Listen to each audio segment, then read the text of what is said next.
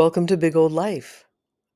This is an episode where I interview Sheri Smith, who is the author of a book called Spiritual Entrepreneurship Raw Reflections of a Female CEO. She is also the founder of an ed tech company called Indigo, and you can find it online at indigoeducation.com. Um, this book, and I don't know what you think of when you hear spiritual entrepreneurship.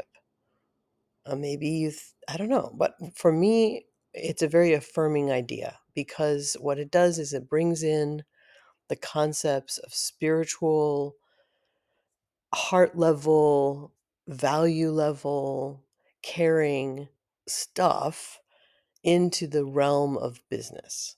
And so spiritual entrepreneurship is like, hey, whatever you guys, we're going to be over here caring about employees and our project in such a deep way that the money part is is we're doing it so that we can make money, but that's not the only reason we're doing it. We're doing it because the project itself is can amplify love in the world and working together amplifies our our learning and our our care and it's not it's not easy because it's it's deep you know? So this is why i love what she's doing. I um i get tangled up around the bible because of my own reactions to religion um, but that's not what spiritual entrepreneurship is. It's not religion business which is that other stuff that I don't know. I'm 56, so when I grew up, there were a lot of evangelicals on TV drumming up money. That's probably still happening. I don't know. I'm sure it is. Of course it is. But um, spiritual entrepreneurship and this book are Sheri's reflections. I would call it a guide in a way to a way to do business with spiritual entrepreneurship. I don't know if she would call it a guide, but you can certainly use it that way because when you get lost and uh, confused as a CEO, um, you can look at this and go, "Ah, well, how could I use this situation to understand myself and uh, also my own process better? How can I give to this situation in a smart way? And she has examples because she also has a vast bibliography in the book um, of spiritual teachers, of business people, of uh, anecdotes, and it's super cool. You should read it if you have any interest in business. Even if you don't, uh, it's very interesting because it's a woman's journey through uh, building a business and and interacting with her spiritual self in the world and sharing that. Okay.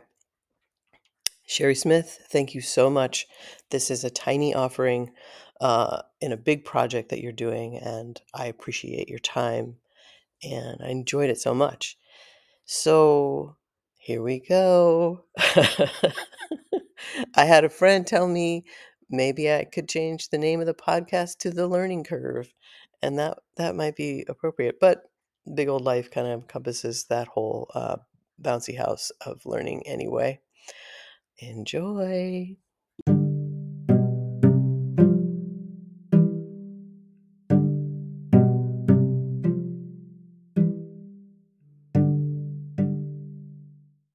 But now we will start talking about your book.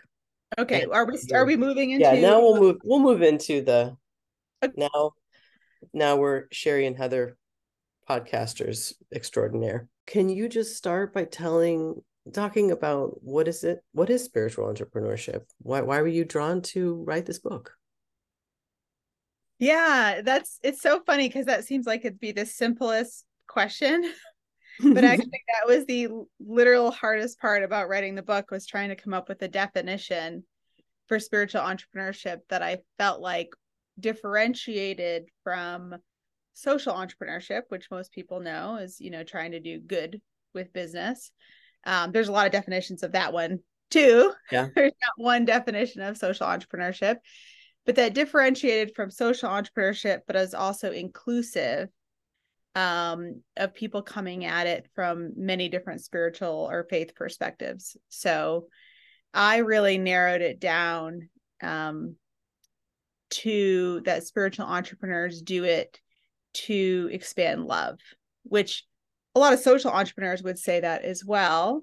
Um, and then the spiritual part is really the reason why we're expanding love in the world as spiritual entrepreneurs is to evolve humanity's consciousness. Or another way to say that is bring heaven down to earth or heavenly energies or principles down to earth. And um and that create and then there's a whole bunch of other like spiritual aspects of recognizing the soul and your soul path and that your life is beyond this life um, all of those things are included in spiritual entrepreneur but the basic definition is that you create an enterprise. It doesn't have to be a business per se. It could be a volunteer thing. It could be a project. It could be a nonprofit organization. Could be anything. So i just make it enterprise uh, which is inclusive of many types of workings Mm-hmm. um, that expands love and is not about extracting gain. And so much about business is about extracting gain. And then the issue I have with social entrepreneurship is they've made, they've put both on people. It's like, well, you have to have gain and you have to do good. Mm-hmm. And it makes it very, very difficult um, for people to walk that line. Mm-hmm. Mm-hmm. Spiritual entrepreneurship in the concept as I'm reading your book and I'm thinking about, okay, Sheri, Sheri believes in God's work, in in doing God's work. Like not no bullshit. She believes that. And and she's not afraid to say it. And talking about God, and so you talking about crying and and you know the power of of being a part of helping young people feel confident and in their own selves feels like you were tapping into something that was bigger that you that you viewed as bigger than you like okay i feel this is scary and i feel bad but i know that i'm doing something that is bigger than me is that right Absolutely. Yeah. No, I, I like that you point that out because it is interesting because the inclusion of God directly in the book, actually, several of my early readers criticized. mm-hmm. But I was like, I have to include God in the book because this idea of doing God's work like is also edgy and dangerous because a Yeah. lot of people do horrible things in the name of doing God's work. Mm-hmm. and that's why it's so important that the work you're doing is expanding love because if you're doing work that expands hate or fear or judgment that's not to me that can't be god's work because god isn't any of those things to me god is love so that's the litmus test Mm-hmm. Um is like if you're expanding love whether or not you believe in god or not i believe you're doing god's work Mm-hmm. And so, and I believe God recognizes that as doing God's work. Whether you, the human, recognizes like God as an entity or not, however a person conceptualizes God, which even that word God is such a weird word. expanding profit expanding love. And that's just radical um you know in a business book to be like profit versus love. So how do you survive as a spiritual entrepreneur when profit is not the thing that you're thinking of?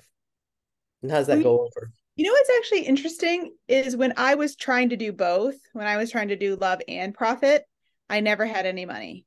Like it was just like in the book, like always just enough. The manna system, you know, where, you know, like the Israelites in the desert, you know, where people would just get enough food for one day. So we would have enough for payroll, but like literally like the day before payroll, we would get a check in or Mhm. something like that. And so, literally, since I stopped caring about profits at all, which sounds bizarre, but I really don't think about profits. Like, yes, we still charge for our stuff, we have contracts, we've gotten grants, but it's not part of my decision making matrix anymore. Now, there are people on my team who who still care about it more than I do and that's probably really good because Mhm. but we have more money in the bank now than we've ever had in the last 10 years and we have a very stable flow of money coming in over the next 2 years and that's because we don't care about profits so it's almost like we got taken off the manna system now are we making millions of dollars no we have plenty of money to pay everybody, feel comfortable, feel safe, do the work we need to do in the world. And that is incredible. So I don't know. I kind of feel like everyone thinks you have to focus on profits. And if you don't focus on profits, you'll die, right? Like not a physical death, but your company will die or your But that's actually not my experience. My experience is when we actually stop doing that, we're thriving more than we've ever thrived before. And we actually have more money than we ever had before. And I almost don't want to become some, you know, giant, huge, like if I did, if we did end up getting a lot of money in, like people would be like, see, that's what she was going after all along. Like I would have to like personally give it, give it away because I I don't want to perpetuate the same idea that you have to become the unicorn to make it to be successful. I'm just mm-hmm. like so tired of that narrative. Yeah. It's such a debilitating narrative for people. Yeah, I do feel like that's one of the the um the missions of the book is to suggest that there is a beautiful success that is not does not have that many dollar signs next to it yeah. And so what do you attribute I what do you attribute that to? So by taking and by focusing on love, where is that coming from? What what what made that work? Well, I do think this is going to sound passe because, again, love is such an overused word in our society, but I do feel like love is the organizing, energetic force of the universe. And so when you're organizing around that, you're organizing around you know the dominant energy is is really love. And so i feel like once you can tap into that you're sort of tapping into something that's more timeless or has more wellspring and has more enduring more ability to endure than anything you could you could tap into with profit or gain or personal legacy or anything like that. And so to me it just makes everything easier. Not that your life is easy, because I don't actually think the human existence is supposed to be easy. But if you can get into the flow or into the current or into that frequency, then it's it doesn't matter. No one can screw you. No one can harm you. You can die. Okay, well, I die. Well, in a way, that's a good thing. I mean, I'm looking forward to the next realm. you know, like the worst that can happen is you can die great. Mm-hmm. It's not, mm-hmm. you know, like people screwing you. It's an opportunity to learn. It's an opportunity to bless. It's an opportunity to forgive. Not that I'm some saint, because believe me, I'm not. But I, I feel like these things just deepen your connection to the thing that really is real, which I think is love. I think that's the thing that is real, love and connection. Okay.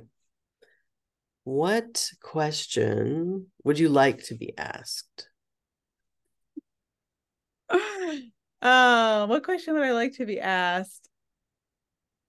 I mean, the thing that I would really want is I want to be part of the conversation. So, like, I want, like, there are conversations happening about spiritual entrepreneurship, about regeneratives, entrepreneurship, about, I don't know, there's all these words out there now. And I do actually want to be part of the conversation because I don't, I don't know why. I just want to be part of the conversation. Maybe that's arrogant, maybe that's whatever. But I don't know how that even would help on the podcast and who's going to listen that would say, "Oh, Sheri, come be part of the conversation." Like, I don't know. well, I think that it makes absolute sense that you would want to be part of the conversation. You have um, according to your book, uh, contributed immensely to it already. Um, yeah. You're you have invented words for what you're talking about. You've experienced it. You have, you know, synthesized your learnings and and struggles and successes into a, a way that shares it out, which is profound. So you are a part of the conversation. This podcast, um, from a like energetically, yes, it's very you promoted your your book very much. Now, whether or not that will translate into little bits and blips on the internet, probably not. But um you know, from the love perspective, we we're already plugged in. We're definitely operating we're in the love. Yeah. so profit recognition, but love, yeah. Um, I love that answer. And and do you feel like what was pulling you to write the book was hear me? Somebody hear me? What what I've seen and done and and feel? Yeah. So it's I'd say it's threefold. I'd say the my personal selfish level was hear me or hear myself, right? Just how do I how do I articulate what I've been through or process what I've been through the last 10 years? Um, I'd say the secondary level is having a, a firsthand perspective of somebody who's doing it that other people could read if they want to do it, you know, and be like, oh, someone else has done it this way. Like I could do it. I could make sense of myself. I could live it. And then the third perspective would be is to be part of getting this level of business and consciousness out in the world somehow. And, you know, like it's funny because I used to want to be fam- not famous, but I used to want to, you know, be well known yeah. and be this person and be this thing. And right. I like as I get older, I want that less and less because I hate traveling. I like being on my porch. Mm-hmm. I'm tired. I have mm-hmm. Hashimoto's, mm-hmm. you know, like the whole thing. Mm-hmm. But I would like to be part of a community that's co-creating this new thing in the world. And I would like to do it in a way that doesn't feel draining or doesn't feel like I have to be famous or doesn't feel like I have to get ahead, but like I could be part of it. And what's been frustrating for me is like all these little communities that are doing it are trying so hard to make money, to get famous, to recruit people. Like they're trying to do all the things that they need to do to survive and then so nobody is coalescing around like ushering in this new consciousness. Like they're all trying to do it in their way to make money and survive which i get. Like i totally get. Yeah. So until there's a new way for people to like coalesce i don't know how to be part of it because i'm not going to start some business and be another one of the people you know? Oh yeah. Mm-hmm. I mean, I do have the website, the Bridging Hearts website, but that's like, I'm not trying to sell anything. I do have my book on there, but I'm just trying to like put together all the resources that I've had over the years and put them somewhere, even for my own sanity. If someone yeah. says, Oh, what about this person? You know, Love is the Answer group. Oh, you can find them on my website. There's a blog about them. Or, oh, what's that prayer in your book? Oh, it's on my website. You know, that's yeah. yeah. That's what I'm doing. Um, but then my last question for you is, um, and I usually ask it a hundred different ways, but last time I asked it in a way that I kind of like, which is, um, what advice do you have for humans? I love that question. what advice do I have for humans? What an amazing question. so I think my number one advice is for humans to believe that they and every other human is intrinsically valuable and to like really get to a point where you can believe that in your soul like where you actually know that mm. it's worth being a human like like if if all you do is get up every day and try to do anything at all your life is worth it that there's something that there's something meaningful in just being here just being on the planet Mm-hmm. I think that would be my number one advice. And then my number two advice would be to, you know, it's like, it's so silly. Again, it's like all the problems. Like people say, follow your passion, follow your dreams, you know, and I want to say, like, follow your soul, like, follow the thing that calls inside of you and play it out as much as you can in every moment and don't and and avoid paths that feel like you feel like is disconnecting you from your soul or killing your soul.